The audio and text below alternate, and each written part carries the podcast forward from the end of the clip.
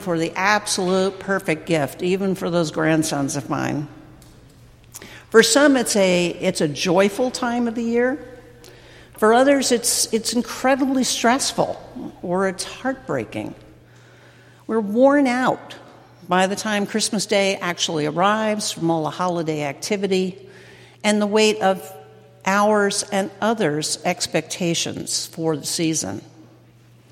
But for us this morning, and for the last several mornings, we're blessed to have this time, the, these moments together in this sacred space where we can, we can cease the frenetic activity for a brief time and we can just breathe and sit back and allow ourselves to enter into the silence and the mystery of this Advent time. So the word Advent literally means arrival, a time of waiting, a time of expectation, and a time of hope. Advent is also a promise. It's a promise that even in the bleakest, the darkest nights, the sun will rise and a new day will arrive. Advent is when we light candles to illuminate the darkness, waiting in trust and belief that a greater light than these candles will come into our lives. And we wait for that light. We wait for God to renew and heal the world. It's a promise. It's a promise to us that's embodied in the birth of a baby born in a manger in an obscure backwater town, in an occupied land, in a world torn by strife, hatred, division, and poverty. So in today's gospel, we hear that there is a man sent from God whose name is John. He's a noisy man. He calls out to all who will listen. He's a witness sent by God about a light that's come into this world, and he will not shut up about it. He himself was not the light, but he came to testify to the light. The language in this gospel is curious, as it almost sounds like it's a trial. This is the testimony given by John.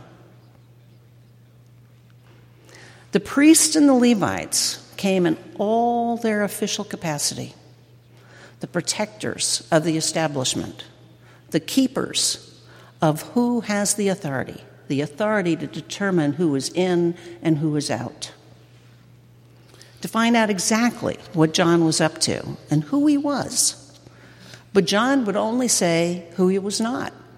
He's not the Messiah, he's not Elijah, and he's not a Moses like prophet. The priests and the Levites demand an answer Who are you? Let us have an answer. What do you have to say for yourself? And I wonder if the priests and the Levites weren't just a little bit sorry that they came and questioned John. Because we all know from TV shows that you should never, ever ask a witness a question you don't already know the answer to. John testifies that someone is coming who they don't know. He tells them that he baptizes with water, but somebody greater is coming, someone greater than them. Did that send a, a little shiver of fear through the priests and the Levites, realizing that their authority was going to be challenged? Or did they just assume that John was harmless and go on home? Whatever his interrogators thought of him, John had planted seeds of hope, and hope does not go away. He came as a witness to testify of the light, a light that shines in the darkness, and darkness can never, ever overcome it. John came to testify to the light, a light that came into being with a baby born in obscurity over 2,000 years ago. In the beginning was the Word, and the Word was God's presence. What came into being was life, and the life was light to all people. In John, we hear of the power of light this way the light that shines in the darkness of this world, a light that darkness can never extinguish. John recognizes that there are times and places where darkness does prevail. And we know this too, don't we? Sometimes in our own lives, with the death of a loved one, or a loss of a job, worries about bills that are due, worries about our health, or a loved one's health. And we see the darkness played out on our nightly news in the stories of war and famine, natural disasters like the fires in California, shootings and murder. And this week was the fifth anniversary of the mass shooting in Newtown of 26 five and six year olds and their teachers who died protecting them. We know absolutely that there is darkness. The good news is that God's light not only comes into the darkness of our lives and into this world, but that light endures.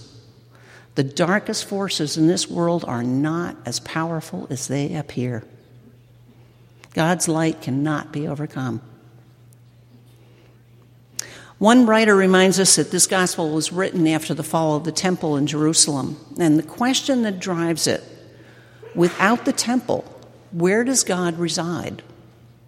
And the answer is that God dwells in the presence of Christ, that God moved into our neighborhood, into our communities, and into our world, a light to all people, to you and to me, to everyone, everywhere.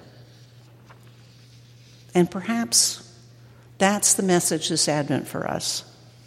That as a community, we find ways to take the light and venture out, out those great doors and down the street with the children and families from Garfield Elementary School, seeing Christ and serving Christ in friends and in strangers, sharing a meal with those without a home, worshiping and praying together. Witnesses to the light of Christ breaking into the darkness and to God's all inclusive love. In John's words, herein is love, not that we loved God, but that He loved us. And that love is what calls us to be the voices crying in the wilderness of the world that at times seems to have lost its way, crossing the lines that separate us and finding ways to reassert compassion, repudiate hatred and divisions and reclaim the gospel imperative to love one another as we are so loved. That is what Advent is all about making the road straight, bringing the light of Christ into the dark places of our lives and in this world. We are called, like John, to be witnesses to the light, to testify to the birth of a child that will shake up the world forever. A child who changes all the rules, who has changed all the rules of who is in and who is out. A child who will bring good news to the oppressed and bind up the brokenhearted, proclaim liberty to the captives, release the prisoners, and proclaim the year of the Lord's favor. Advent is a time of waiting and preparation. But we are waiting for something that is so audacious and mysterious and reality affirming that it has stayed alive in our hearts and our minds for over 2,000 years. This is the light that we testify to God coming into our midst. As Krista Tippett writes, taking on the eyes and ears and hands and feet, hunger and tears and laughter, and the flu, joy, pain, and gratitude, and our terrible redemptive need for each other. And in Thomas Merton's words, into this world, this demented inn, in which there is absolutely no room for him at all, Christ comes uninvited. And we are no longer alone. God is with us. And that is the good news this day and every day. So let us give thanks. Let's rejoice always and pray without ceasing. And so on this third Sunday in Advent, we recognize a profound spiritual truth that we do not need to fear the dark. We will just light some candles, we will sing some songs, and we will rejoice, and we will wait, knowing that without a doubt, the sun will rise and a new day will arrive. Amen.